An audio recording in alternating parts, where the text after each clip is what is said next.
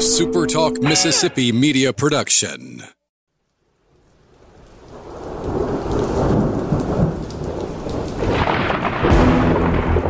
You're listening to Thunder and Lightning on Super Talk Mississippi. Covering Mississippi State sports like nobody else.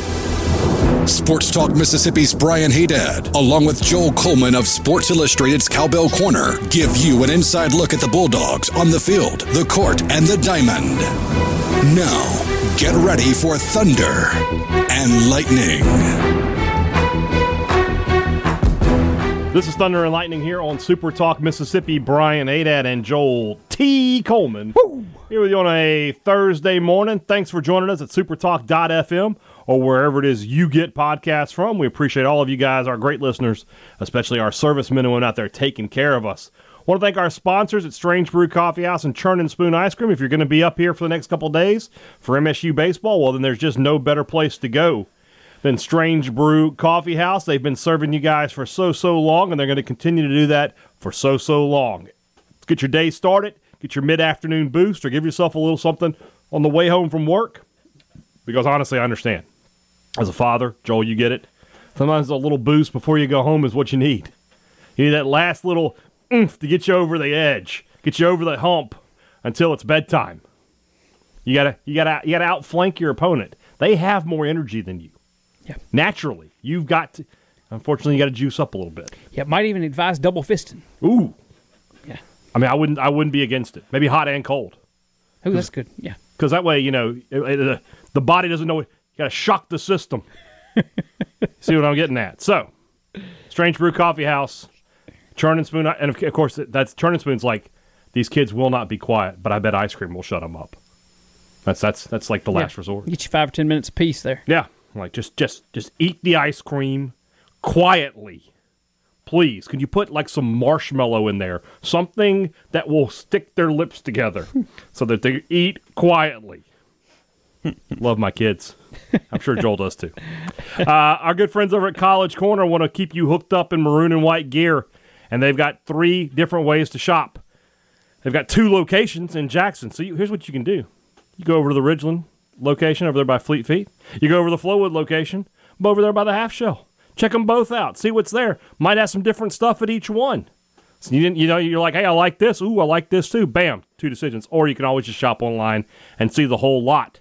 The biggest and best selection of MSU merchandise that's available at collegecornerstore.com. Joel and I were talking about tacos a minute ago. That got me thinking that uh, we still, I still have to take you to lunch at Humble Taco. We need to make that happen. We do need to make that. Happen. I mean, we just need to. I'm just saying. So, Humble Taco, we've talked about it a, a, bunch of times here on the show. Mexican fare with Mississippi roots, and it really is something when you look up and down the menu at all the great local products that they've taken and made a twist on, made a spin on. Starting, of course, with that famous tortilla with the Vardaman sweet potato flour. Delicious, adds a lot to the tor- to the taco. Something about a taco, you know, you know, you think about, you know, you, you get the the bags of tortillas that you, you you have at home, right? And they're good. There's something about a handmade tortilla. It just adds to the experience of your taco. And I, I, don't know how to describe it. It's kind of weird, but it, it really does make it, make it different.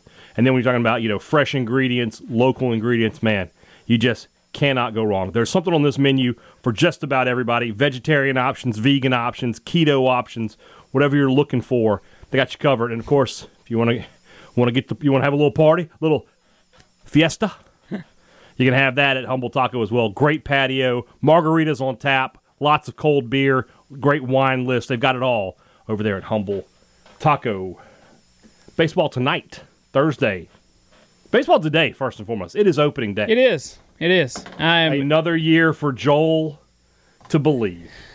I mean, there is no doubt in my mind that come it's October, long December. I will be spraying Mountain Dew to believe streaking through the Cotton District. I hope it happens. You know, if my team can't win, and I'll be honest with you, they cannot. I will. Uh, I will. I will. Might as well just. I want my, my co-host to be happy, and I want to really. I want to see his mugshot when he's arrested for indecent exposure. Like, is this guy high on like six drugs? No, his team won the World Series. That's why he's smiling like that. He's got like the Joker smile working ear to ear, baby. But opening day for Major League what do Ray Baseball. Stevens say? Wearing nothing but a smile. Like, They call him the Streak. Yes, that's yeah. my favorite Ray Stevens song. Can you guess it? Uh, sleepy little town of Pascagoula. No. I don't No. know. It, it- you know, I think you know what it is. Come on. They have the A-Rap. Come on, man. What? She get the burning sand. Oh, okay. I mean, Yeah. it's got to be right. Yeah, I got you. Ah, Should have known that. I, you should have.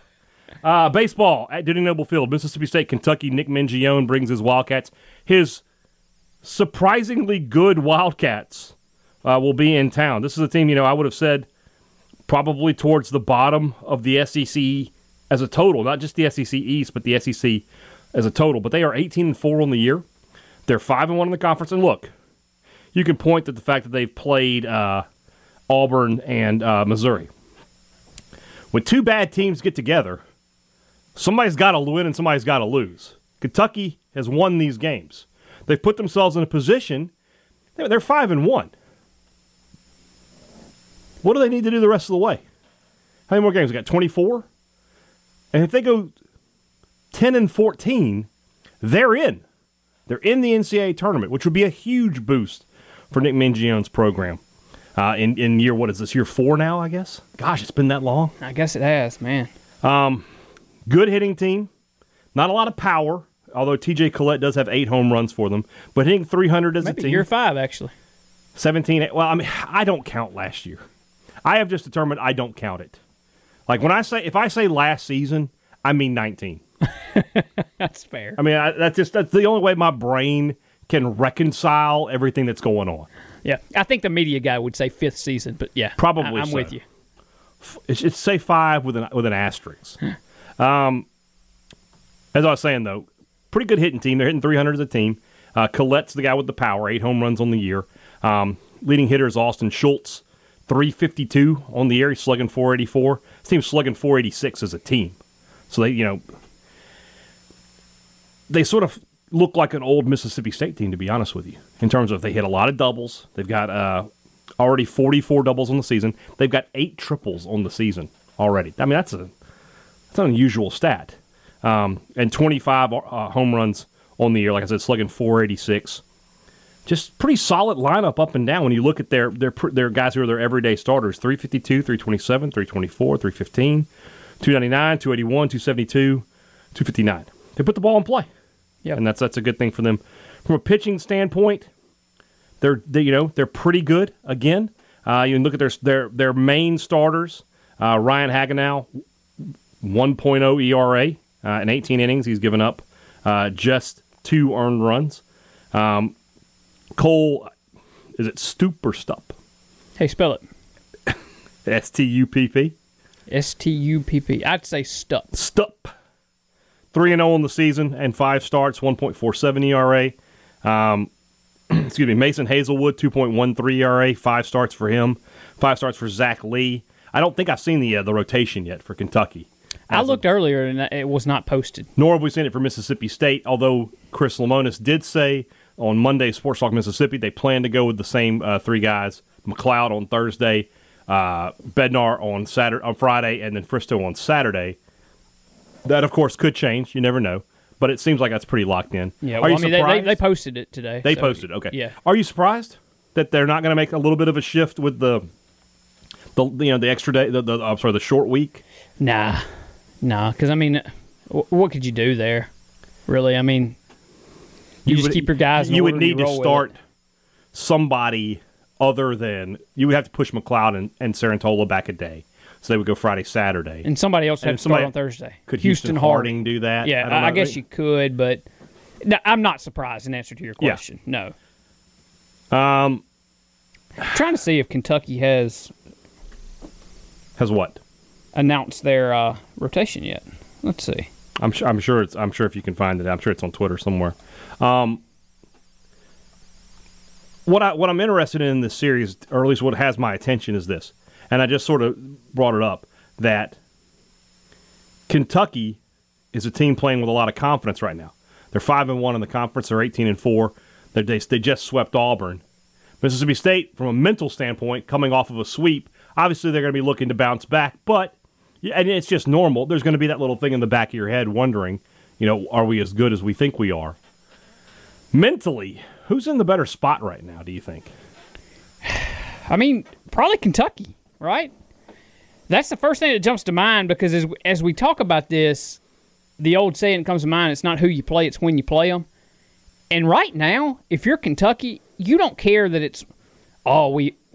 We're five and one, but it was just Missouri and Auburn we beat. Yeah, so they're, they're not definitely that- not saying They don't that, give no. a crap. They're sitting there saying we're five and one, we can beat anybody, and they're going to come up here to Starkville, and if they do something early in that game tonight, I don't think they're going to do what Arkansas did and just start dropping bombs in the first inning against Christian MacLeod, just Right. because that's very rare to see. But you know, if they get up one nothing, two nothing, three nothing early on in the game, third inning, st- I mean, watch out, man, because the scariest thing in the world is an SEC caliber athlete that then you, you go ahead and add that confidence piece on top of them.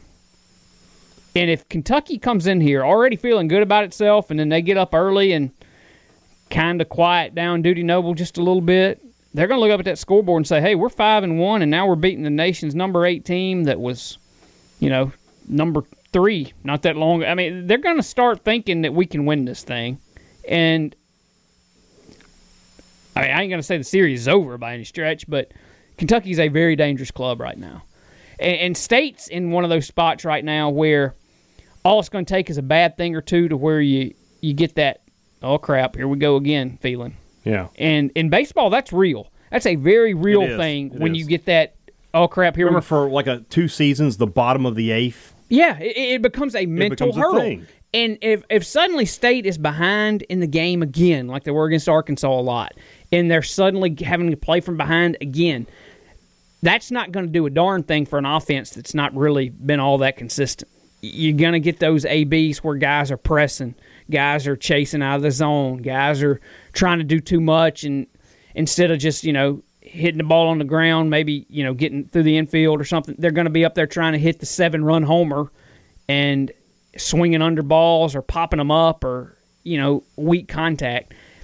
State needs something good to happen early and, and, and kind of get that, you know, swag back a little bit under the under their stuff and be like, oh yeah, we are one of the top teams in the country. Uh, they, they really, that's big any weekend, but I feel like this weekend it's really big that that state goes ahead and gets the sour taste out of their mouth early and gets going. Is there anyone more important in terms of bouncing back than Christian MacLeod? Probably not. Because, I mean, everybody else, you know, Will Bednar, I thought, had a pretty solid outing last I mean, I know he get, ended up with, what, five earned runs charged to him. But, I mean, you look back at that, man. I mean, how many of those score if that crappy pop up doesn't fall in there? So uh, he, he was pretty solid. Um, and if that catch gets made, maybe three of those five runs don't even score against him. Um, Jackson, Jackson Fristoe looked really good until he ran into a wall there in the fourth inning on Sunday. MacLeod, he just he wasn't right from the from the jump against Arkansas, and, and I think it would be very uh, beneficial to say the least if he comes out looking like he did, like in Baton Rouge. Man, he looked first inning was a little rough in Baton Rouge, but he got out of it, and then he just cruised from there. Is- Christian MacLeod really, you don't want him to get back in that spot where he was three or four weeks ago Yeah. when it seemed like every weekend you were kind of like, well, is he going to be the Christian MacLeod of last year, or is he going to kind of blow up a little bit? What about is number two on this list Brandon Smith because he had been really, really good. Like I know Landon Sims is MSU's best reliever, but Brandon Smith was pushing to have that time. I mean, he had been basically unhittable, and then he went out there and looked awful against Arkansas. How important is it to get him back throwing strikes? Well, it wouldn't even. I'm trying to remember. It wasn't so much a throwing strikes deal, was it? As they just were taking him out of the yard. Yeah. I mean, I guess there were strikes. Yeah. I, I don't know. I'm not worried about Brandon Smith, man. I, I kind of look at his bad outing against Arkansas like I look at the team's bad outing against Arkansas. That being, I trust the 21 game sample size over the three game sample size. Well, for Brandon Smith, that was his what? I don't know, eighth, ninth appearance of the year. I don't know if you still got stats there in front of you, but I trust the seven or eight games he had pitched in this year Mm-hmm. In that sample size more than I trust the So two you're willing to just basically, and I'm not saying I disagree with you, but basically you're willing to say last weekend was an aberration top to bottom. By and large, yeah. The Christian thing, the reason I think you were right with Christian is, I mean, we'd seen him have some struggles and some starts previously this year. So, I mean, you got a little bit more reason to kind of grit your teeth a little bit with that one. But, yeah, by and large, I, I'm willing to almost just crumple up last weekend as trash and throw it in the garbage and be like, well, it's just one of those weekends. One of the old that's baseball weekends. I, I just think this team is, its pitching especially, is so much better than what you saw last weekend. And I, I mean, some of that's credit to Arkansas too. I'm not just saying that I ain't saying State ran out there and crapped the bed. I'm, I'm saying that Arkansas, they, they had they had a good weekend on top of State not playing its best ball, and you just wad that up and you throw it away and you start a, start anew this weekend. But it's why I said they got to start strong, because if they don't, then all of a sudden State's thinking back and like, oh, this is continuing, and, and you're gonna get guys pressing, and you're gonna get guys trying to do too much, and that is recipe numero uno for how to play losing baseball as guys go out there and do try to do more than they're capable of. Do you think MSU, from an offensive standpoint, can turn things around this weekend? I mean, can they? Yeah, but this team, man, I think we said it a bunch. They're not going to be the 27 Yankees. We have to talk. Yeah, we sort of have to like set a uh, uh, set an example of what we mean by turning around. Like, I don't expect to come back in a couple of weeks and this team is hitting 320 as a team, and you know four or five guys are pushing for double digit home runs. But can they just continue to make plays at at the plate, get timely hits, you know, put pressure on the opposing uh, pitcher? Can that happen? I think so because they're, they're too good, man, not to. Uh, That's what I keep coming back to. So much of the reason they hadn't been putting pressure on folks is because most of the year the top of your order has been Scotty Dubrule and Rowdy Jordan, and neither one of them have really been getting on base a ton.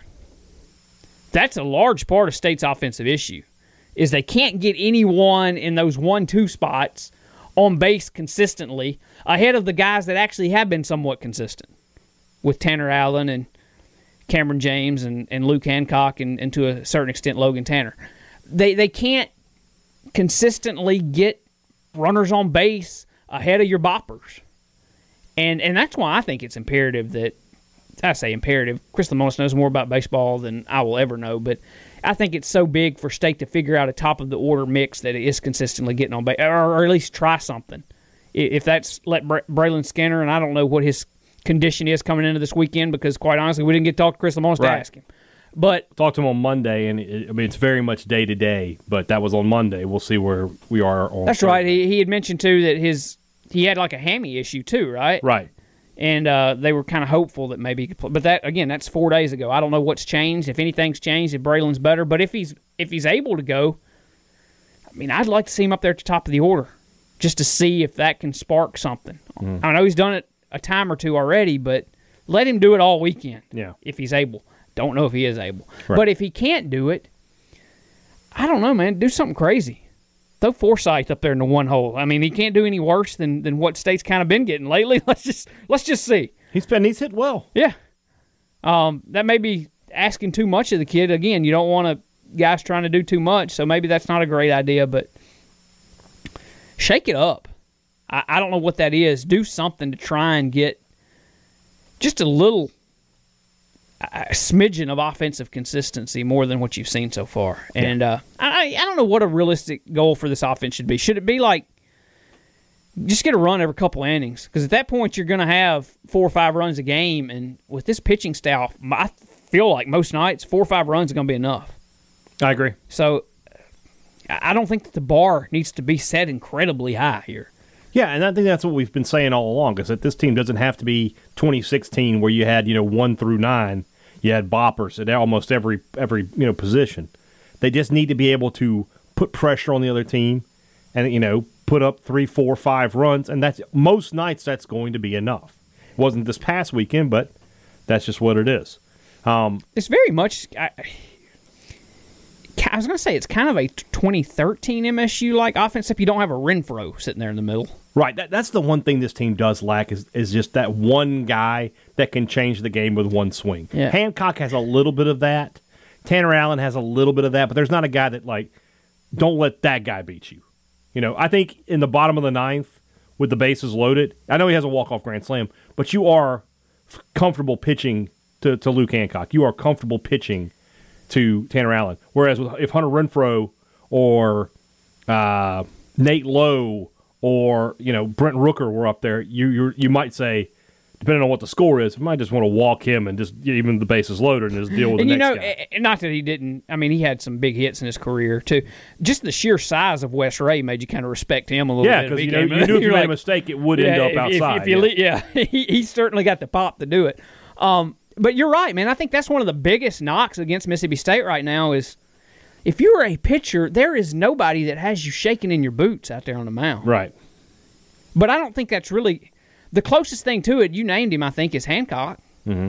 and maybe Cam James, just because you know that Just that a little more- pop is in there. Yeah. But like even Tanner, like you said, I mean, he, I feel good about Tanner Allen getting a hit in a clutch situation, Mm-hmm. but I don't really feel like he's going to jack one into the plaza or something. Right, right. Yeah. So we'll see where see where it takes us. How do you see the series playing out? I think State's too good to to let the snowball keep rolling downhill. I think the pitching staff is too good to have two straight bad weekends. I think the offense has enough talent to where they're not just gonna, you know, roll over and die out there. So I, I mean, I think State bounces back to win this series, but Kentucky's feeling so good about itself right now. I, it, anything other than predicting State would win the series is a little bit of a homer pick. I'll just say that. I mean, I'm not saying State can't sweep the series; they absolutely could. But to call that as well as Kentucky's Right. playing right now is just Yeah. not smart. Uh, so I'll say State wins the series two two out of three. That's what I'm getting. Which one do they lose? It's a good question. Um, I don't think it's the first one because I think if you lose the first one, then Mm-hmm. You're in trouble. You get into that. Uh oh, it's another weekend like last weekend kind of. So I'll say they. Uh, I'll say Sunday. I'll Yeah. say they mess around Or and lose Saturday. Yeah, the Saturday game. Yeah, I don't. I, game. I don't see Bednar losing. I don't either. So, okay, I'm probably with you on that. And I mean, I think Fristoe will pitch well. I just think it'll be like a close game or something. Yeah. Yeah. State ends up losing in the end or something. Maybe a defensive miscue. Very much on brand. Yeah. All right, let's move on over to football. That's brought to you by our good friends over at Welcome Home Beef. Definitely check them out this weekend if you're going to be in Starkville. Great products to put on the grill. If you're out there in the lounge, you should be grilling up Welcome Home Beef burgers and steaks. They've got, and of course, they've got a lot of other great stuff there. Country pleasing products. Everybody loves their sausages. That's great for grilling as well. And the food truck will be open all weekend for lunch. So check them out. Grab a burger on your way to the ballpark. Good stuff there. And also, we got some big news from Welcome Home Beef. We've been telling you for weeks about you know all these different uh, local markets up here in North Mississippi. Well, we've got a big one, a huge event at Price Cutter in Pontotoc on uh, Saturday. A guy named John Crawford. He's going to put on a show, is what I have been told. I don't know what that means, but I do know this outrageous deals and an incredible quality meats are going to be available. Bring a receipt and you can grab a half pound hamburger. That's a big burger. You know how much it's going to cost you if you bring your receipt that shows that you bought a Welcome Home Beef product? You know what's going to run you? Nothing. Nothing. That's Yeah. a free burger. So big radio remote in Pontotoc at the Price Cutter this weekend. Great deals, twelve to two on Saturday. Go see John Crawford there in Pontotoc, and you're going to see some great, great deals from Welcome Home Beef. If you're going to be here in Starkville, swing by there. You can always call them at 662-268-8148 or visit them online at welcomehomebeef.com. Wherever you're going for Welcome Home Beef, one thing's for sure. It just tastes good. When you're here this weekend, make sure that Two Brothers is on your list. Two Brothers Smoked Meats. What a great restaurant! One of the best here in town. And man, I, I went I went there for lunch this past. I, I've eaten Two Brothers twice in the last four days. That is a great time to be alive. All right, and I've had different stuff too. That's the great thing. Is like so many restaurants you get locked in, right? You go, oh, this is always what I get. It's, it's my usual. You know, there's some places even in this town where when I walk in, they sort of know what I'm eating, but not at Two Brothers because the menu is so good. There's just so many different things up and down it that I like to eat. So I'm just telling you, it gets if, if I'm giving you the seal of approval in a restaurant, well, then you know it's good because, well, look at me. It's just that simple. So head over to 621 University Drive in the heart of the Cotton District. Grab some barbecue, grab a burger, grab some tacos, and enjoy yourself at Two Brothers Smoked Meats. Our good friends at Advantage Business Systems have been in business for nearly 50 years, helping out businesses across this state.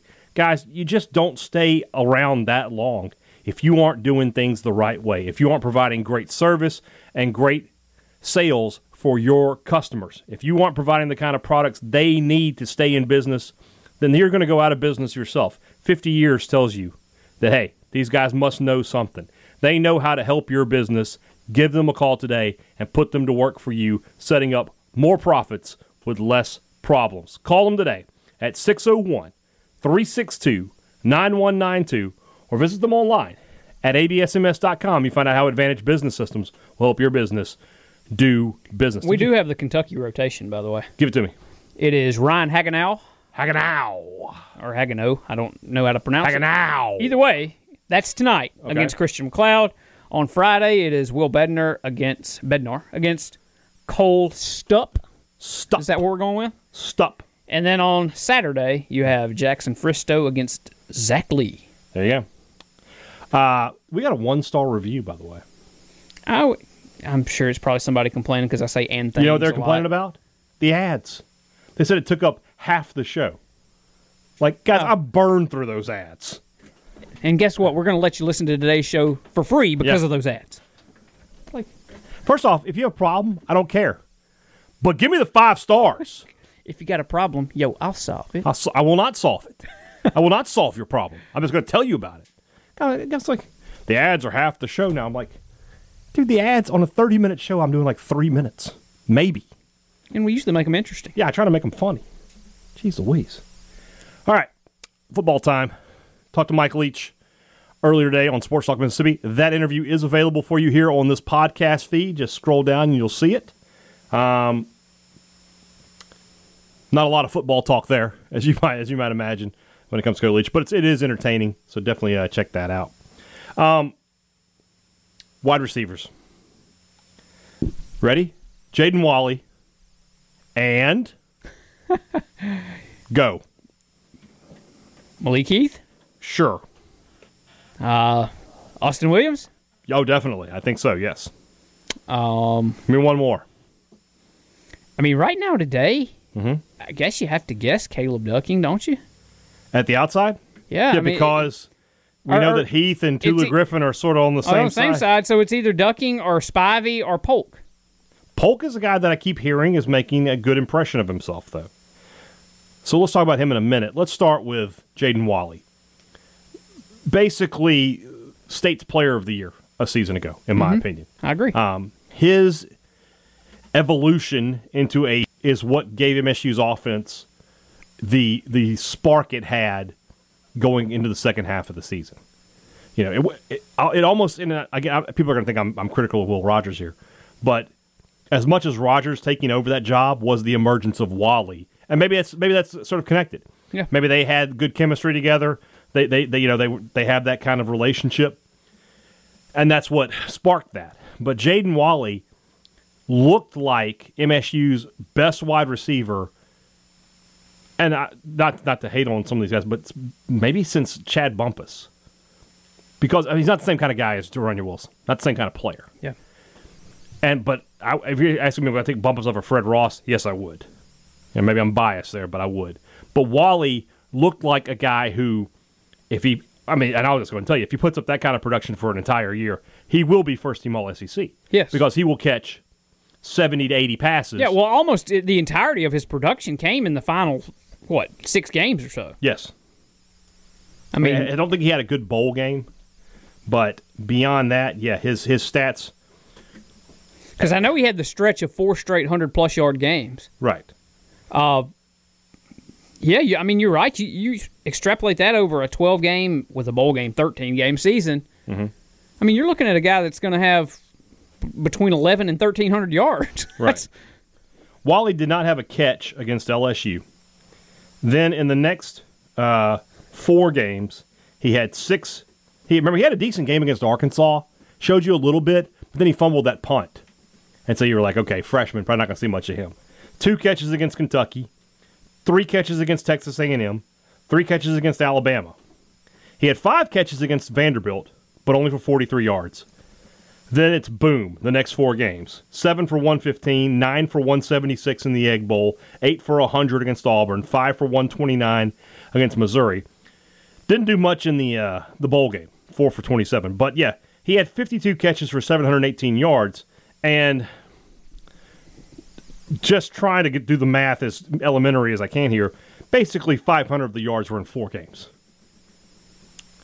So with another year of reps, with another year of working with Will Rogers, with another year of learning this offense, it feels very likely that he is going to put up the kind of numbers that a number one receiver in this offense should put up. It feels like it. You wonder how much.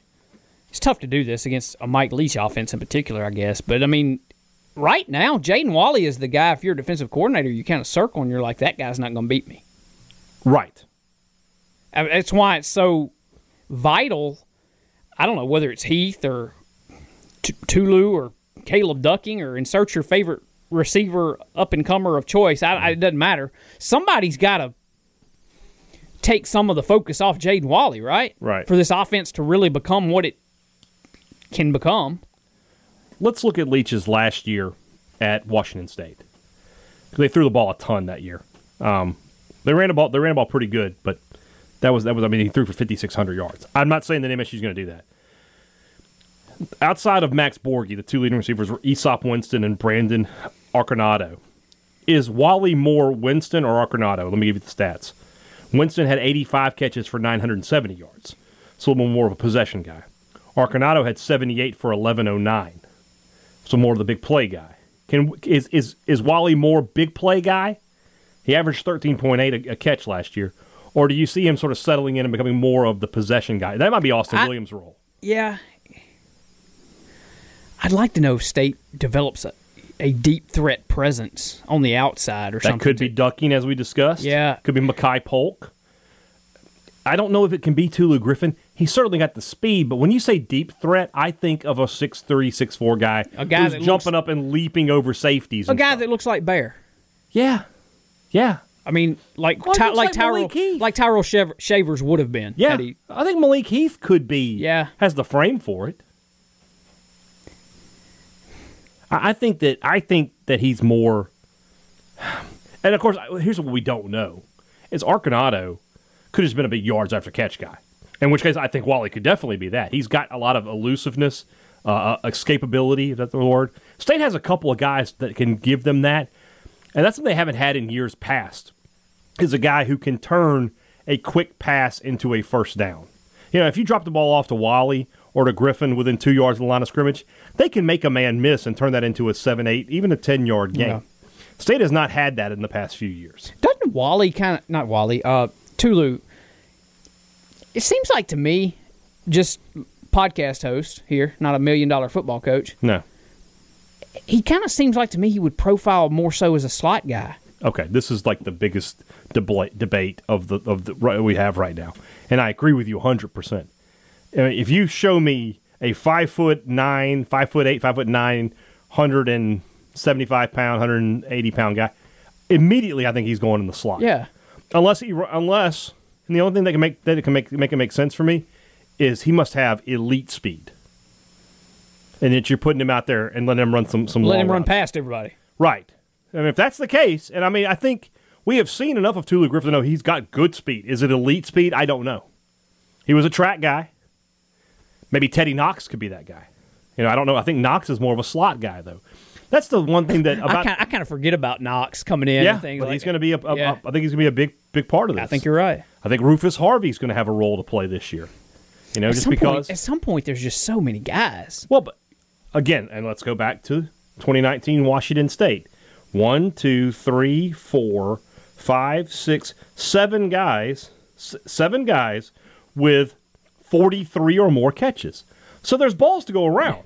Everybody's going to get theirs. Everybody's going to get, get, get, make some catches, and then you had another two guys with 19 and 17, which is you know under under Moorhead and Mullen that might have been your third leading receiver. Um, th- that's the one thing about Leach's offense that I, I don't get is the lack of flexibility for moving guys in and out. Now maybe that's just because look, we want they talk about repetition all the time, and if you're moving guys from you know your route is different from the slot, Yeah. from the left slot to the right slot, from the right you know outside to the left. out- If you're moving around, it might be too much to learn. You just want learn that. one. I get that if that's the case. It just seems like The know, word that Moorhead used all the time was cross training. yeah. I mean, but you see how that worked. Yeah. The only thing I can think is, you know, like I said, the repetition obviously is one. It just feels like there, there, there should, there might be some matchups you're not taking advantage of, where you know, from a personnel standpoint, you might end up with a linebacker out there. A linebacker on Jaquarius Spivey is not a huge mismatch. A linebacker on Tulu Griffin is a problem.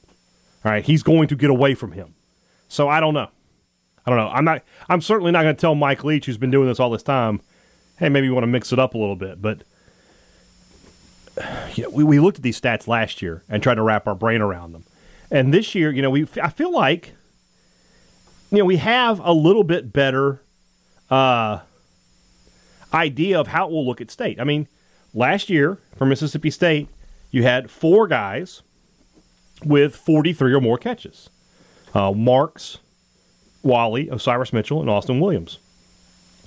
So we're talking about three more guys. And, and then you had Heath and Dillon Johnson were at 37 and 36.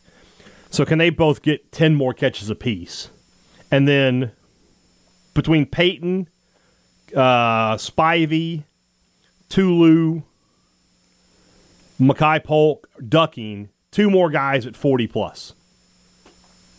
I mean, that seems doable, It right? seems doable, and and you got to remember too that it's going to help state from a statistical standpoint. You would think to play four non-conference games, yes.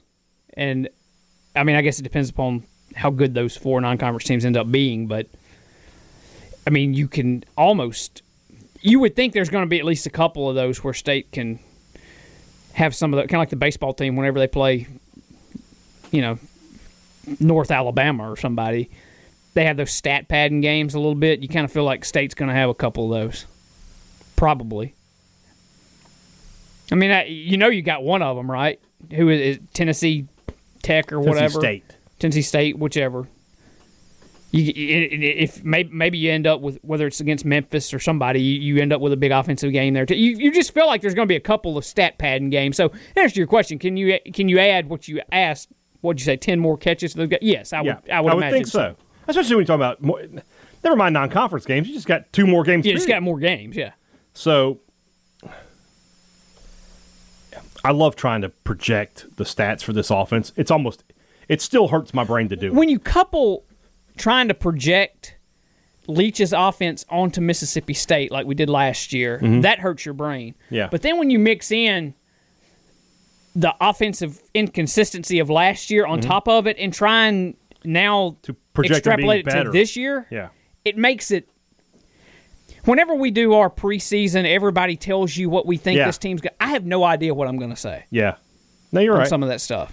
I, you know, I wrote the the football previews and things for the Athlon magazines and stuff coming out, and, and one of the in like my intro to that, it was almost like you could convince. Basically, my intro was saying you could convince me this season goes either way, yeah. and I would believe you. You know who I think the odd man out might be in all this is JaVonta Payton. I just feel like he's been recruited over at this point. Between Polk, uh, with Ducking coming in, Knox uh, coming Knox in. coming in, and then of course you know we aren't really because it's spring. We're not talking about, but guys like Jacoby Moore and Antonio Harmon coming in. I think Harmon has a role to play maybe as a freshman because he's such a big target. State doesn't have that. They have it with Spivey, but Harmon is actually a wide receiver.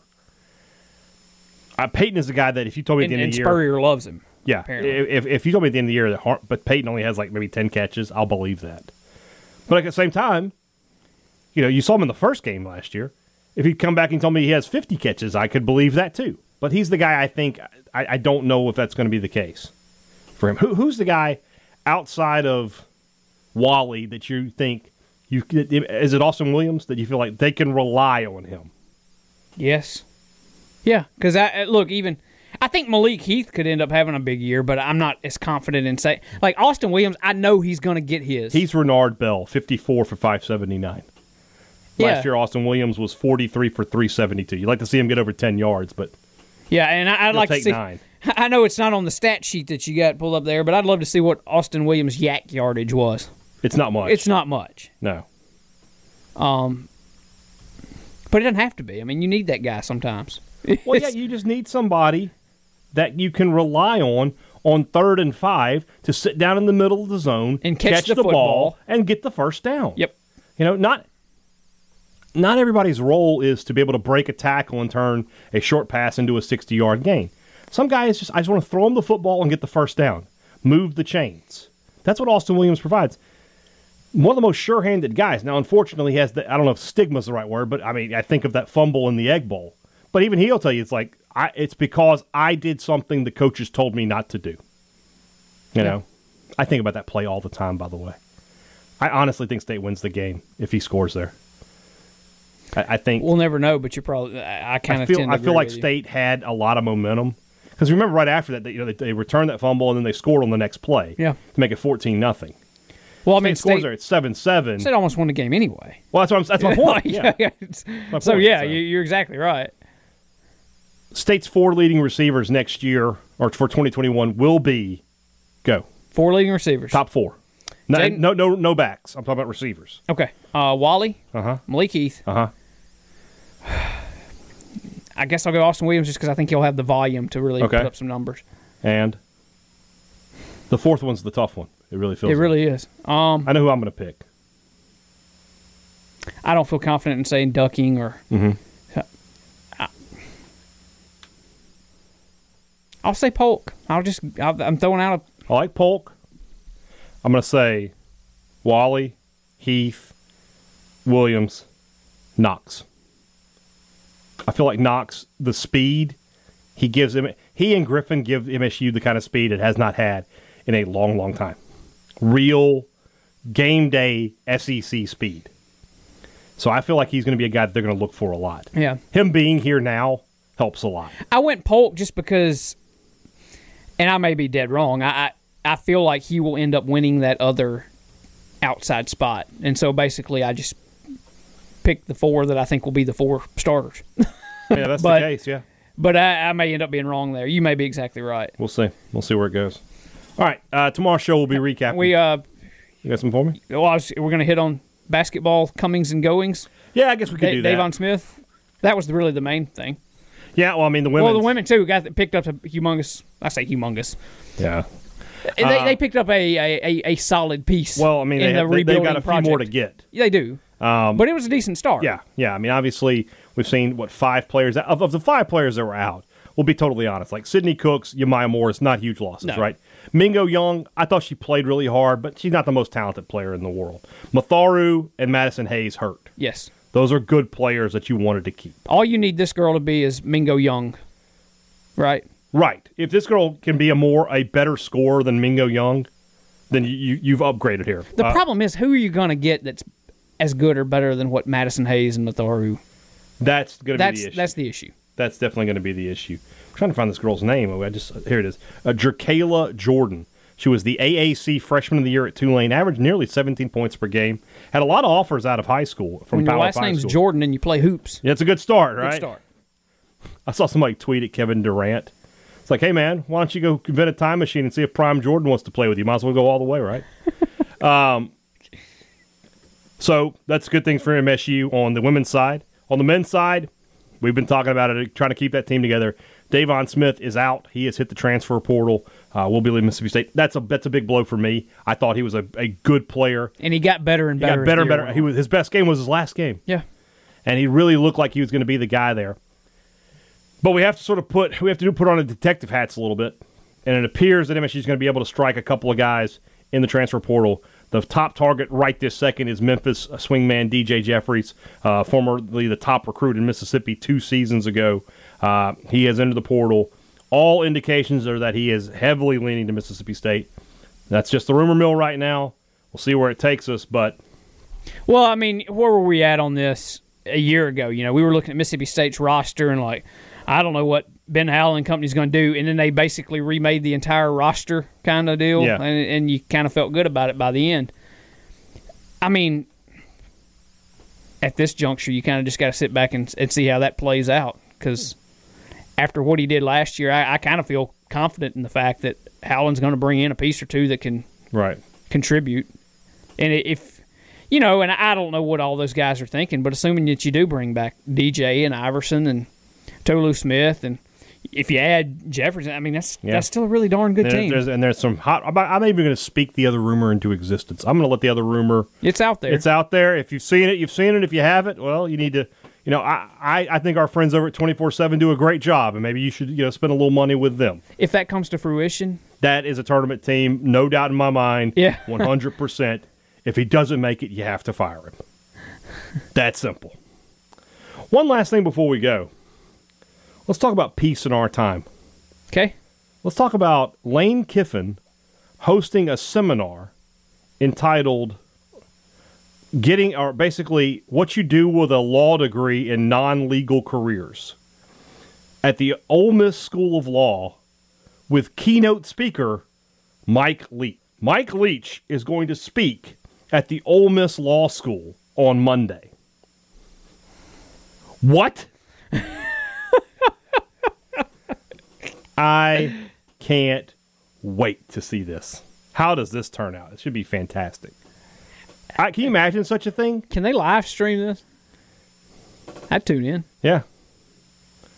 Yeah. What what what is the name of the seminar that Freeze would host that Mullen would be a keynote speaker at? What is that seminar? Vice versa. What would Well, yeah, I mean the other way it would be like, you know, honesty in recruiting. And and and uh and, and Freeze is going to come in and speak. All right, so we got some questions here for you. Uh, number one, are you kidding me? Um, what would what would Freeze is hosting Mullen? I'm trying to think of what that would be. Respecting your enemies? I don't know. I don't know what it would be, but this is fantastic. Something I could never have imagined. I can't. Jackie Sherrill was never going to speak to the Ole Miss School of Law, except to call them a bunch of bastards. Maybe I don't know. I wonder how this works. Like, does state have to sign off on anything? If for surely they have to sign off, regardless if it's Ole Miss or wherever. Surely they have to kind of give permission, or do they? I would think so. I, would mean, think that they have to. Not say- because it's Ole Miss, because it's Well, I mean, because your head coach is going to go speak. You, they, that has to be approved. you would think. Yeah, I'm sure Cohen had to be like, "Yeah, sure, okay." It's such an interesting thing, though. Which I mean, at the end of the day, it should be viewed as you know, It should be good. It is a good thing. yeah, a good thing, and people furthering their we'll see. education. And We'll see how this goes. Uh, Kiffin as the moderator is the funnier part to me. What's he going to do? you just can't help but feel like this is more of a game than anything. Is this is to set up? Are they going to take him out? Because Kiffin we, is do we need to be there, Joel? Kiffin is such the like prankster on social media and stuff. Like he's going to show up. Leach is going to show up, and it's going to be like a a gotcha moment. You know, like the first person is going to stand up and ask, you know, so coach, you know, tell me about that tweet you did or something. You know, I don't know. I don't know. I- I know I don't trust anybody up there, so we'll see what happens. So odd. It is really, and what's made me sad, not sad, but he tweeted that right after he got off the air with us. We could have talked about it. That would have been a great topic. I don't know. Maybe that was purposeful. I, it had to have been. So we'll see. We'll get him on. Maybe we can get him on the podcast to uh, talk about after the fact. So we'll see. All right, guys. Tomorrow's show, we're recapping uh, baseball and everything else happens football wise. We'll talk about that as well. Have a great day. Great start to the weekend. It's a little, a little early start on this Easter weekend with baseball tonight. For Joel T. Coleman, Woo! I'm Brian Hadad. Thanks for listening to Thunder and Lightning on Super Talk, Mississippi. A Super Talk Mississippi media production.